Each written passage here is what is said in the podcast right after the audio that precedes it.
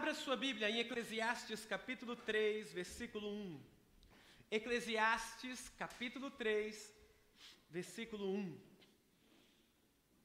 Diz assim a palavra de Deus: Tudo tem o seu tempo determinado, e há tempo para todo propósito debaixo do céu. Há tempo de nascer e tempo de morrer, tempo de plantar e tempo de arrancar o que se plantou, tempo de matar e tempo de curar, tempo de derrubar e tempo de edificar, tempo de chorar e tempo de rir, tempo de prantear e tempo de saltar de alegria tempo de espalhar pedras e tempo de ajuntar pedras, tempo de abraçar e tempo de afastar-se de abraçar, tempo de buscar e tempo de perder, tempo de guardar e tempo de deitar fora, tempo de rasgar e tempo de coser, tempo de ficar calado e tempo de falar, tempo de amar e tempo de aborrecer, tempo de guerra e tempo de paz. Pai, mais uma vez, obrigado por Sua palavra. Que o Senhor possa nos ministrar essa noite, em nome de Jesus. Amém. Querido, Deus me deu essa palavra alguns anos atrás. E eu só ministrei ela uma vez. Eu dificilmente ministro palavras repetidas na nossa igreja. Óbvio que quando vou ministrar em outros lugares, as, muitas vezes eu trago algumas palavras que Deus já me deu. Mas aqui para a igreja, dificilmente eu faço isso. Mas eu entendi pelo Espírito essa semana de que eu deveria trazer essa ministração específica. Sabe, porque nós estamos em um tempo de transição. Tempos de transição são tempos de grandes desafios. E o Senhor ministrou meu coração que não só a igreja, enquanto instituição, entre aspas, está em um tempo de transição, mas o Senhor falou comigo que muitos de nós, muitos de vocês, estão em tempos de transição. Enquanto eu orava, Deus começou a trazer algumas pessoas à minha mente. Por exemplo, a Camila, agora como mamãe, não é? A Samira e o Conrado, que vão casar daqui a alguns dias. Muitas pessoas da nossa comunidade estão em tempos de transição. Transições fazem parte da sua vida, quer você goste delas ou não, transições fazem parte da jornada. E quando eu olho para Eclesiastes, nesse texto em específico, eu percebo alguns valores, alguns princípios e algumas diretivas muito importantes da parte do Senhor. O texto começa dizendo: tudo tem o seu tempo determinado e para todo tempo há propósito, perdão, para todo propósito há tempo debaixo do céu. O texto então começa a dizer algo profundo. Ele diz: Olha, existe um tempo determinado para que você viva determinadas realidades na sua vida. Tempo e propósito. Diga comigo: tempo e propósito. O texto diz: há tempo de rir, mas há tempo de chorar. O salmista Davi disse isso: o choro pode durar uma noite, mas a alegria vem pela manhã. Nós vivemos um tempo de um evangelho triunfalista que não é bíblico. Como eu preguei há uns dois domingos atrás, que tirou da equação do evangelho o sofrimento, sendo que está presente em toda a escritura. A Bíblia vai dizer, por exemplo, aquele que sai plantando, chorando, regando as suas sementes, voltará com alegria trazendo seus feixes. Isso é algo interessante, porque sempre que a Bíblia vai falar do tempo de chorar, logo em seguida ela fala do tempo de rir. Mas não é porque tem o tempo de se alegrar que não existe o tempo de chorar. Sabe? E um dia, há uns anos atrás, dentro desse texto, uma parte dessa palavra, dessa descrição de Salomão, me chamou muita atenção. Porque no versículo 2 diz o seguinte: há tempo de nascer e tempo de morrer, há tempo de plantar, e o texto diz: há tempo de arrancar o que se plantou. E quando eu li esse texto, isso ministrou meu espírito de uma forma muito profunda, porque estava trazendo uma realidade espiritual. Há um tempo de arrancar o que se plantou. Só que esse tempo de arrancar o que se plantou, ele é contra a lógica do texto. Porque a lógica do texto seria: há um tempo de plantar e há um tempo de colher. Mas o texto não diz que é um tempo de colher. O texto diz que é um tempo de arrancar o que se plantou. E quando eu vou olhar para a palavra hebraica aqui de arrancar, eu não vou ousar falar porque eu vou errar, mas uma das possíveis traduções de arrancar é desraigar. Ou seja, existe um tempo em que Deus nos convida a arrancar desde a raiz aquilo que eu e você já vivemos. Isso é desraigar. Isso acontece no campo. Querido, quem tem campos fazendeiros, em nome de Jesus, que venham, aleluia. Eles sabem que você planta determinada cultura. Mas ela, depois que ela dá por um tempo, você tem que desraigar ela. Não adianta você só colher dos seus frutos. Você precisa arrancar desde a raiz, de forma que não sobre nada, para que então você possa plantar uma nova semente. É isso que o escritor, que é Salomão, de Eclesiastes, está dizendo. Ele está dizendo: olha, existe um tempo não só que você precisa colher, mas existe um tempo específico na sua vida, nesse, talvez em períodos de transição, em que Deus não espera só que você colha, Deus espera que você arranque aquilo que você já plantou. E isso é algo que nós precisamos atentar. Sabe por quê? Porque todas as vezes que Deus nos chamar para um desafio para viver algo novo, todas as vezes que Deus comissionar você para ir além, todas as vezes que Deus comissionar você para talvez dar passos de fé, o que você vai precisar antes é ter coragem de arrancar aquilo que você plantou. E arrancar o que se plantou é muitas vezes dolorido, porque se desfazer daquilo que você demorou anos para construir. Eu imagino Noé, eu amo Noé. Deus fala com um cara uma vez, irmão. Ele constrói uma arca por 100 anos para usar 40 dias e 40 noites. E Deus diz: acabou, já era. 100 anos construindo. Para usar 40 dias e 40 noites, Deus diz: pronto, foi legal, né? Agora arranca o que você plantou. Arranca o que você plantou.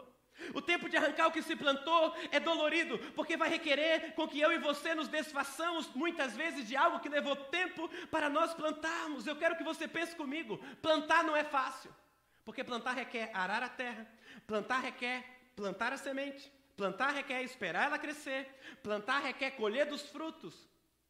É difícil, porque você se apega. Transições de Deus fazem parte da nossa vida. E se eu e você não entendermos, em períodos de transição, que muitas vezes Deus está nos chamando a arrancar o que foi plantado, nós não receberemos das mãos de Deus a semente de algo novo. Escute, aqueles que não têm coragem para arrancar o que plantaram, jamais estarão habilitados por Deus para receberem a semente do novo de Deus nas suas vidas. Querido, a mão de Deus está cheia de sementes novas para você. A mão de Deus está cheia de algo novo para você. Mas Deus está dizendo: para eu entregar, você tem que ter uma coragem. Você precisa ter a coragem de dizer: Eu vou arrancar aquilo que eu já plantei, porque eu creio que a mão do Senhor está cheia de sementes para me fazer algo novo na minha vida. Sabe o que Deus está dizendo para mim e para você hoje, através da palavra? Coragem, coragem. Eu quero levar você a um novo, mas primeiro arranque o que você plantou. Eu lembro que quando o Senhor pediu para eu, eu e Jéssica começarmos a plantar essa igreja, há quatro anos atrás, eu estava em outro ministério e eu orava e dizia: Tá, eu vou, mas me diz como vai ser, Senhor. E o Senhor dizia: Enquanto você não sair, eu não vou te dizer. Enquanto você não tiver coragem de arrancar aquilo que você plantou, eu não vou mostrar para você o próximo passo. E sabe, querido, se eu e você, no tempo de transição, não entendermos a necessidade de arrancar o que plantamos, eu e você viveremos muito aquém, talvez de propósitos poderosos que Deus quer liberar sobre as nossas vidas. Quero usar o exemplo de novo do Conrado Samir. Eles vão casar, eles têm que arrancar a mentalidade do eu. Porque num casamento não existe mentalidade do eu. Agora é a mentalidade do nós. E é dolorido.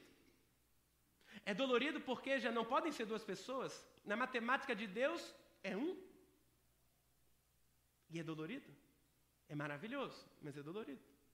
É dolorido porque requer uma transição de mentalidade, é dolorido porque requer coragem para mudar o seu, vamos usar um termo é, do mundo corporativo, o seu mindset. Tem que mudar a forma de pensar. Vamos usar o termo bíblico, metanoia, mudança de mente. Tem que arrancar o que foi plantado para que você possa então estar habilitado a receber algo novo de Deus.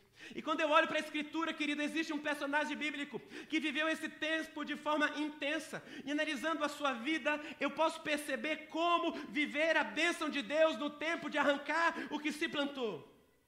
E esse personagem foi Josué. E eu quero introduzir você dentro do contexto.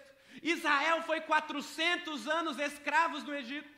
400 anos, às vezes a gente lê e acha que é pouco, mas é quase a idade da nação brasileira. Nós temos 500 e poucos anos, cento e poucos anos a mais.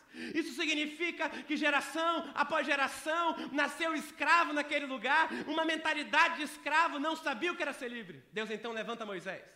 Moisés, cheio do Espírito Santo, vai e é usado por Deus para libertar aquele povo. Deus usa as dez pragas através de Moisés para libertar aquele povo. Deus usa Moisés por 40 anos no deserto. Querido, que ministério frutífero o ministério de Moisés. Não tinha nem frio. Hoje teria uma nuvem de fogo aqui nos aquecendo, irmãos. Aleluia. Glória a Deus que o novo templo é mais quente. Você pode dizer glória a Deus. 40 anos. Deus fez coisas poderosas, 40 anos, 440, dízimo, porque dízimo fala de redenção.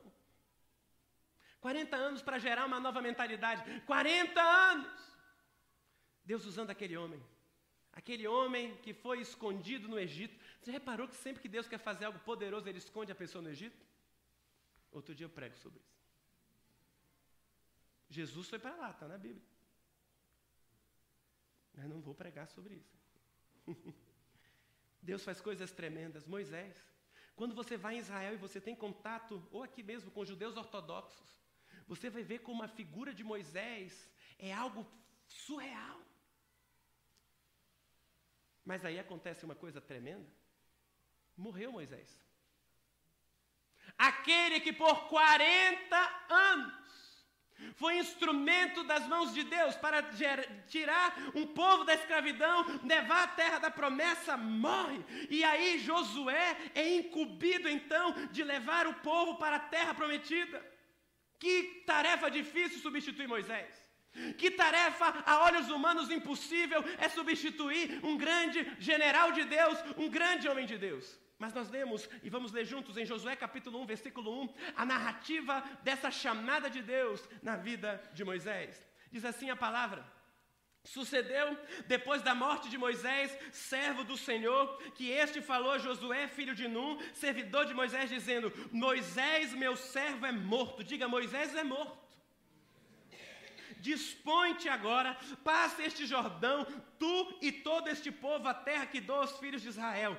Todo lugar que pisar a planta do vosso pé, vulo tenha dado como prometi a Moisés. Desde o deserto e o Líbano ao grande rio Eufrates, toda a terra dos heteus até o grande mar, o pôr do sol poente será o vosso limite. Ninguém te poderá resistir, Josué, todos os dias da tua vida. Como fui com Moisés, assim serei contigo. Não te deixarei, não te desampararei. Ser forte e corajoso, porque tu farás este povo herdar a terra que, sob juramento, prometi dar aos teus pais. Tão somente ser forte e muito corajoso, para teres cuidado de fazer segundo toda a lei que meu servo Moisés te ordenou dela, não te desvies nem para a esquerda, nem para a direita, para que sejas sucedidos onde quer que andares.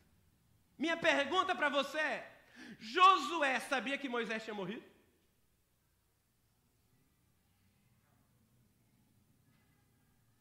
Por que então que Deus chega para Moisés e diz: Josué, meu servo Moisés é morto? Por que então que Deus chega e diz: Olha, ele morreu? Porque o que Deus estava dizendo para Josué era: Josué foi tremendo, Josué foi poderoso. Josué, eu fiz coisas tremendas, mas morreu, agora é com você. Primeira lição no tempo de arrancar o que se plantou. Eu e você precisamos aprender a nos resolver com o nosso passado. Por que, que Deus frisa essa verdade a Moisés? O que, a Josué, perdão, o que Deus estava dizendo era: Josué, Josué, Moisés foi muito bom. Josué, eu fiz milagres através da vida dele. Mas Josué, Moisés morreu. Josué, acabou um ciclo. Josué, é tempo de coisas novas. Querido, tem coisas novas de Deus chegando sobre a sua vida. Mas você precisa entender que Moisés morreu, que fechou um ciclo. Provérbios 4,18 tem uma promessa tremenda. Mas a vereda do justo é como luz da aurora, que vai brilhando mais e mais até ser dia perfeito. A luz hoje foi linda, mas tem outra luz melhor amanhã, irmão. A, amanhã foi tremendo, tem outra coisa mais poderosa amanhã. Porque essa é a promessa, assim é a vereda do justo. Mas presta atenção: Moisés morreu. E existem duas atitudes que você pode ter em relação ao seu passado. Eu não posso descer, né? Segura. Primeira atitude. Tem pessoas que não conseguem receber, arrancar o que plantou e receber sementes novas de Deus. Porque são saudosistas em relação ao seu passado. Conhece a frase de um saudosista? Bom mesmo era naquele tempo. Bom mesmo era naquele tempo. Bom mesmo, como era tremendo. Puxa, eu já vivi cada coisa na minha vida. Puxa, eu já vivi cada coisa tremenda. Bom mesmo era a igreja daqueles dias, hein? Nossa, naquele tempo era bom. Ou esse negócio de parede preta. Ih,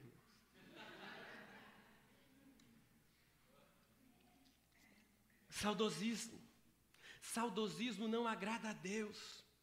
Sabe por quê? Porque o saudosista implicitamente está dizendo para Deus o seguinte: Deus, o Senhor já fez algo tremendo na minha vida no passado, mas eu não creio que o Senhor pode fazer algo tremendo na minha vida agora.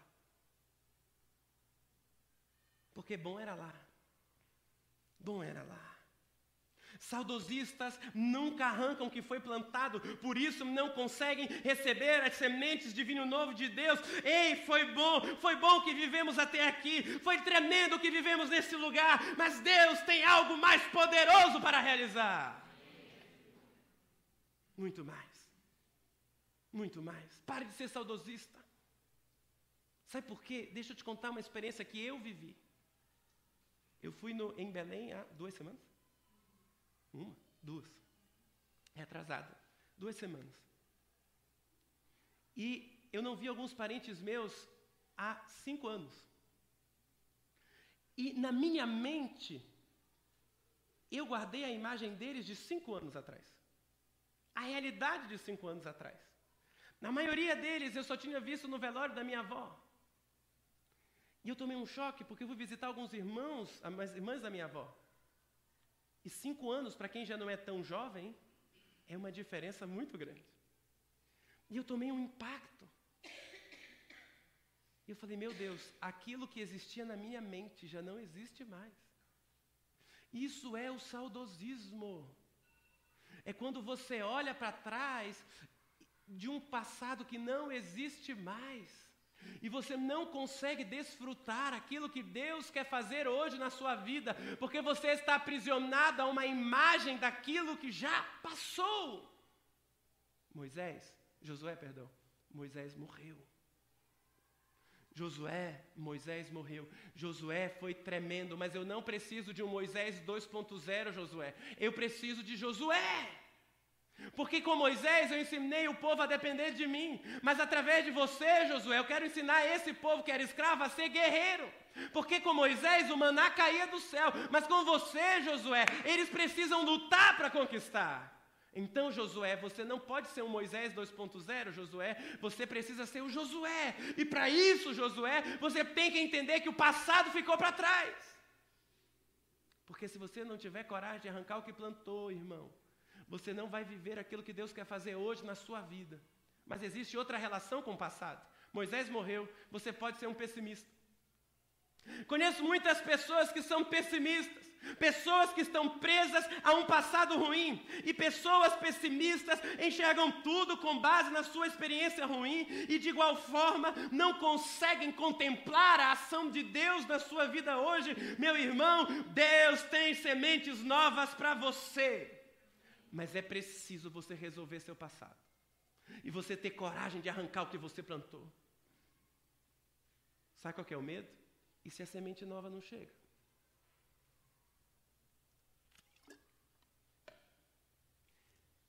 Deixa eu dar uma frase que eu, eu não canso de. Não cansa de queimar meu espírito esses dias. No reino de Deus, sucesso não é medido por resultado, mas é medido por obediência. Sucesso no reino de Deus não é medido por resultado, mas é medido por obediência. Deus não se impressiona com igrejas grandes, irmãos, porque Deus não é megalomaníaco, nós é que somos. Concorda comigo? Deus se impressiona com corações que vão sendo transformados dia após dia pela semente do Evangelho, de pessoas que têm coragem de arrancar o que se plantou quando Deus pede transicionar para um novo tempo, porque é tempo de arrancar o que se plantou. Pastor, você não sabe o que fizeram comigo. Eu não preciso saber, porque eu preciso saber o que Jesus pode fazer na sua vida. Eu preciso saber que Ele, através do sangue dele, perdoa os teus pecados, que Ele, através do sangue dele, liberta você de cativeiros espirituais. Se a frase do saudosista é bom era naquele tempo, a frase do pessimista é: ninguém me entende. Se identificou aí, irmão? Ninguém sabe o que eu estou passando. Irmão, quantas vezes nós estamos dando ciclos e ciclos das nossas vidas, porque o óculos que você está usando é o óculos do pessimismo. Moisés morreu, Josué. Moisés morreu. Querido, somente um posicionamento firme em relação ao seu passado pode te impulsionar ao novo de Deus. Josué tinha que entender isso se ele quisesse entrar na terra da promessa e levar o povo a entrar. Por isso, logo depois de dizer Moisés, Josué, Josué Moisés morreu. Deus diz para Josué: Josué, agora tem que ser forte e corajoso. Josué é ser forte e corajoso. Nós vivemos uma geração de pessoas fracas, irmãos. Ser forte e corajoso. Ser forte e corajoso vai ser difícil. É difícil arrancar o que se plantou, dói se desfazer de uma colheita, mas tem algo novo de Deus. Arranca. Arranca desde a raiz. Essa é a palavra.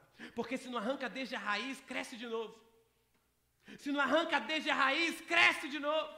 Desraiga, arranca. Tem uma semente nova para você. Tira as vestes de luto do teu passado, põe vestes de júbilo. Não é isso que o escritor Isaías diz?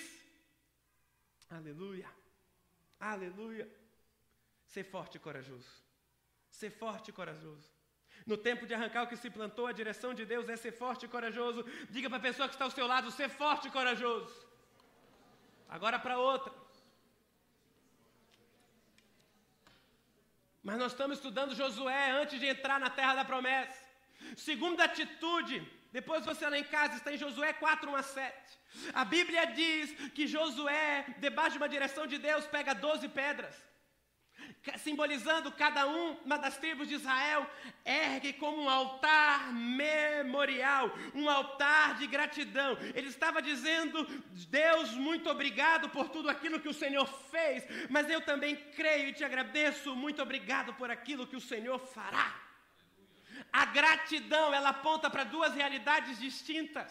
A gratidão aponta para um passado daquilo que Deus fez, mas a gratidão aponta em fé para um futuro, para aquilo que Deus ainda vai fazer. Josué ergue 12 pedras. Era um altar de gratidão. A gratidão precisa ser o fundamento do nosso louvor. Querido, quando como precisamos aprender a, nossa, a olhar a nossa história com a perspectiva da gratidão. Porque se você olhar para a sua história, tem luta, irmão. Todo mundo tem. Mas você está aqui. Essa igreja passou pela pandemia, ela tinha um ano de vida. Desafios tremendos. Desafios difíceis. Ninguém sabe as lágrimas que a gente chora, irmãos. Ninguém sabe as vezes que a gente não consegue dormir e vai orar clamando pela ação de Deus. Mas glória a Deus, passou. Acabou. Você poderia ter morrido como eu quase morri. O Senhor te preservou. Então, olha a tua história com gratidão, porque a gratidão é a mãe de todas as orações. E agradeça a Deus. Deus, eu te agradeço, porque a tua mão me trouxe até aqui. Eu te agradeço porque o país não está numa economia muito boa, talvez não ganhou quem você queria, mas o Senhor continua sentado no alto e sublime trono, porque Deus está acima de partidos políticos. Ele é Senhor da história. Gratidão, doze pedras. Jeremias mostra isso para a gente. Quero trazer à memória aquilo que me dá. É o movimento da gratidão. Quero trazer à memória passado, hoje, aquilo que me dá esperança amanhã. Hoje o Senhor nos chama a erguermos altares de gratidão, pedras memoriais naquele tempo apontavam para aquilo que Deus tinha feito, apontavam para a antiga colheita, mas também apontavam para aquilo que Ele faria. Terceira lição do tempo de arrancar o que se plantou: renove sua aliança com Deus. Depois você lê, isso está em Josué 5, 2 a 5. A Bíblia vai mostrar que nenhum daqueles que nasceu no período do deserto havia sido circuncidado. Deus visita Josué e diz o seguinte: olha, antes de entrar na promessa, tem que ser circuncidado. Antes de entrar na promessa, tem que renovar a aliança. Como está a sua aliança com Deus? Quem não caminha em aliança eterna e exclusiva com Deus, não viverá novos tempos em sua vida. Porque com Jesus ou é tudo ou é nada. Renovar a aliança é sepultar o velho e lembrar que Deus sempre tem algo novo. Eu pergunto para você de novo: como está a aliança com Deus da sua vida? Você tem um compromisso exclusivo com Ele? Porque senão nem pense em arrancar o que plantou. Porque você não vai viver o novo. Não vai. Não vai. Sabe o que me chama a atenção da circuncisão? É que aquela aliança era feita na carne. Tinha que causar dor. Por quê? Porque tinha que mostrar simbolicamente a profundidade daquela aliança. Aliança com Deus não é brincadeira, irmão. Aliança com Deus não é você hoje está bem, hoje não está, hoje eu estou na igreja, amanhã não estou. Não! Hoje Deus está dizendo: renova aliança. Renova aliança. Renova aliança. Hoje é dia de renovar a aliança, amém? aliança com Deus, querida, ela deve ser sacrificial em amor. Eu amo, por isso tenho uma aliança. Eu amo, por isso me oferto a Ele. A aliança do hebraico é berish, que significa que tudo que é de uma pessoa é da outra. Consegue entender isso? Quando Deus faz aliança com Abraão, lembra? Corta lá. Deus faz assim, ó. Já leu esse texto? Ele corta, separa dois lados. A Bíblia diz que vem uma tocha de fogo e passa entre as ofertas. É esse o símbolo. Consegue ver? Está lá em Gênesis. Esse é o símbolo da aliança, da eternidade. Por quê? Porque Beriche aponta para isso.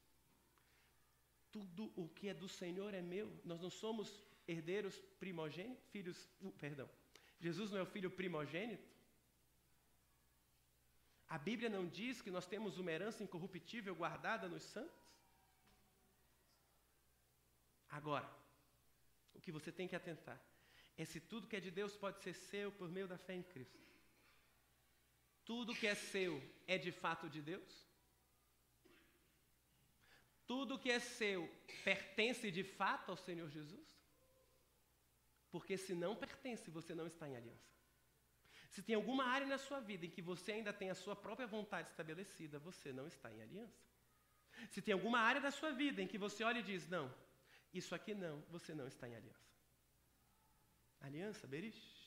No tempo de arrancar o que se plantou, temos de compreender e nos firmar na nossa aliança com Deus, porque senão não teremos coragem de arrancar. Somente quem entende da aliança que tem com Deus consegue crer que ao arrancar receberá algo novo de Deus.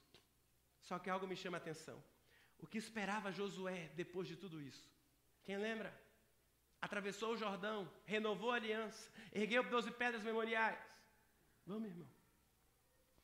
Jericó. O que esperava Josué, depois do tempo de arrancar o que se plantou, era Jericó. Como assim, pastor? Não era um novo ciclo? Como assim? Ah, querido, todo novo ciclo de Deus na sua vida gera novos desafios. No deserto tinha maná, antes do Jordão, água brotava da rocha, a antiga colheita era extraordinária, mas depois do Jordão a ordem era conquistar. O maná foi extraordinário, mas é chegado o tempo da conquista. Por isso, discernir os tempos é vital para você viver o que Deus quer. No deserto, preste atenção, uma coisa era pedida obediência. Depois do Jordão, disposição e coragem. Preste atenção: no deserto, obediência. Depois, ser forte e corajoso. Deus está dizendo para você, igreja Senhor, essa noite. Não somente a obediência, não é que você vai largar a obediência, mas em cima dela, disposição força e coragem. Por quê? Porque o poder de Deus sempre se manifesta na cooperação entre uma ação de fé. Grandes desafios no deserto. Quando chega, tem muro. Ei, sabe o muro? Sabe o muro que você está enfrentando? Quem está enfrentando o muro? Levanta a mão, irmão. Sabe o muro? É só um sinal do novo ciclo de Deus. Quando nos permitimos parar por pequenas coisas, não viveremos as grandes coisas em Deus. O primeiro desafio de um novo tempo é sempre marcado por grandes barreiras. Aí lá está, em Josué 6. Como que eles conseguem vencer? Deus diz é o seguinte: vocês vão dar sete voltas, uma volta por dia, no último dia sete, vão tocar o chofar só no último dia. Os muros vão cair. Quem que em sã consciência crê nisso, irmão? Aquele que conhece o seu Deus. O que, que eu faço então para viver o tempo de arrancar o que se plantou? Primeira coisa que vai ser requerida de você é obediência, e nem sempre a direção de Deus é lógica. Nem sempre. Nem sempre. Nem sempre. Eles tinham de todos os dias rodear os muros de Jericó em silêncio e tinham que crer que Deus faria algo. Mas tem outra coisa? Tem que ser perseverante. Quantos de vocês, eu sei porque vocês vêm falar para mim, pedir oração. Sem citar nomes, irmãos. Quantas vezes você diz, mas eu estou fazendo tudo que Deus me pediu e está dando tudo errado?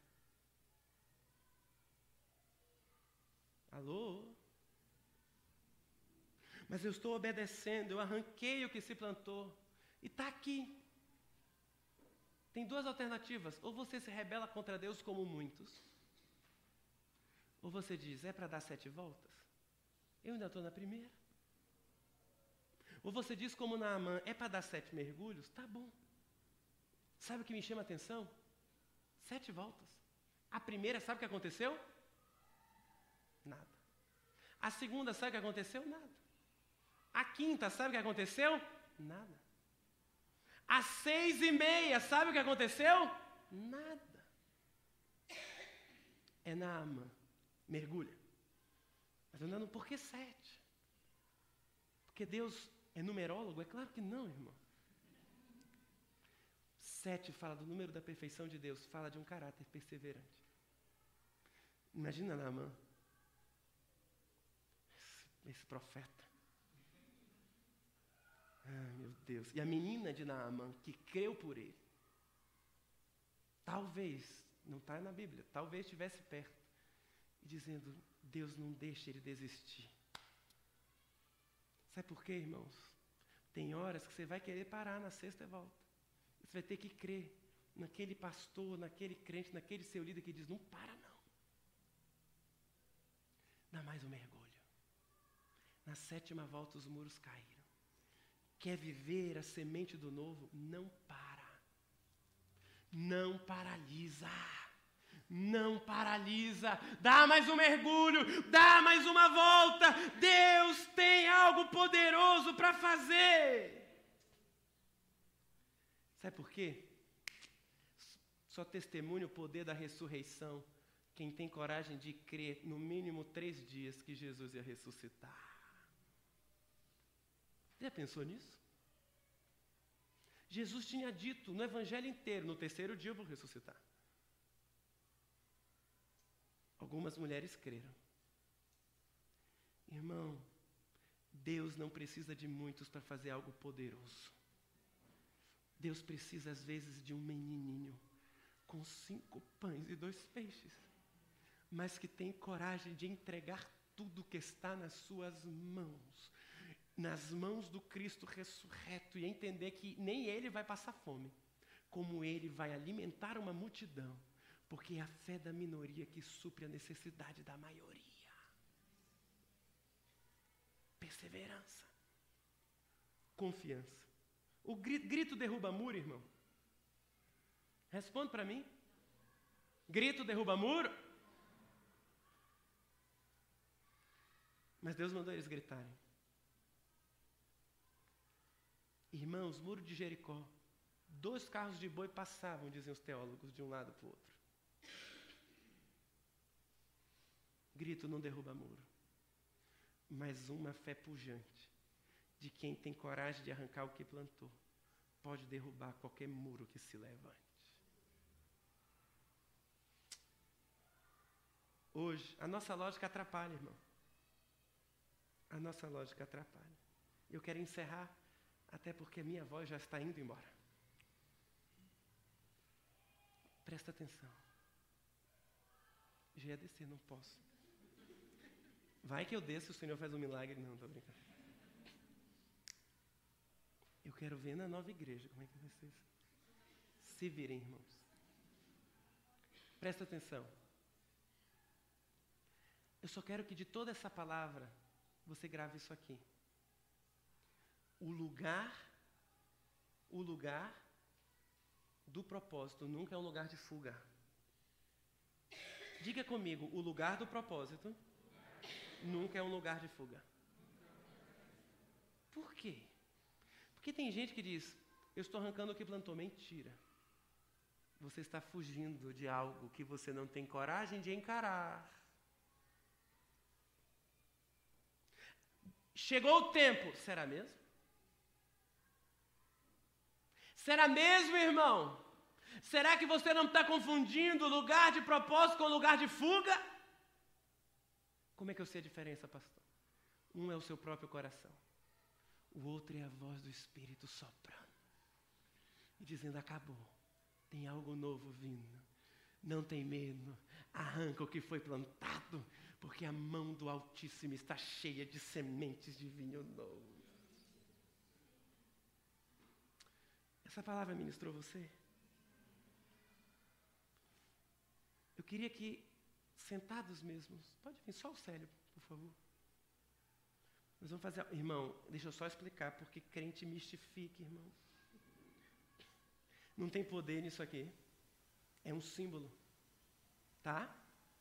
não vai atrair energia negativa da sua casa, não vai fazer você passar no concurso público, se você não estudar. Mas hoje de manhã, enquanto eu revi essa palavra, eu senti o Espírito Santo falar algo. Ele me disse: entrega uma semente para cada um. Sabe que semente é essa? Isso aqui é um grão de mostarda. É isso aqui que Jesus disse: que se você tiver desse tamanho, você está bem, hein, irmão?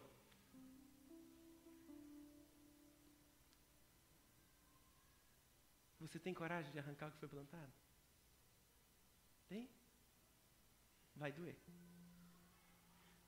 Mas a mão do Altíssimo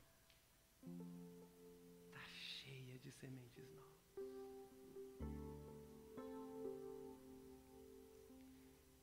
Eu quero dar um tempo você com a sua cabeça curvada, por gentileza. Lembra das direções, como é que eu faço para entrar nesse tempo de arrancar o que foi plantado? Como é que eu faço? Você tem que se resolver com o seu passado. Foi bom, irmão. Aquele tempo da igreja foi lindo, mas Deus tem algo novo para fazer agora. Porque o Deus da igreja não mudou. Gente, a gente adapta. Antes a gente evangelizava entregando folheto na rua. Hoje a gente consegue evangelizar fazendo vídeo para o Instagram. Porque essa geração fica quase 24 horas por dia no Instagram. A mensagem não muda, só muda a forma de transmissão, mas a gente está preso na forma de transmissão. Talvez na sua vida. Hoje é dia de uma decisão. De você dizer, Jesus, chega. Eu arranco o que foi plantado. Eu vou te ofertar hoje as raízes daquilo que eu já plantei. O que, que é que Deus está te pedindo? Talvez é um passado traumático em Jesus. Tudo pode ser feito novo. Até porque você, ao menos na teoria teológica, deveria ter morrido nas águas do batismo. Acho que eu deixei você pouco lá. Porque quando você levantou daquelas águas, a profissão de fé que você fez dizia: Eu ressuscitei com Cristo. Então o passado acabou. Irmão.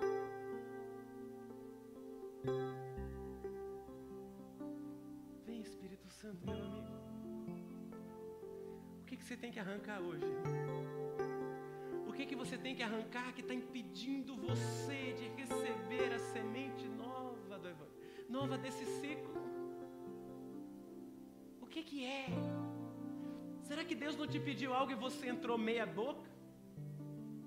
Porque você está arrancado. Ei, Moisés morreu! Se ele te pediu algo, arranca. Quem sabe você precisa renovar a sua aliança.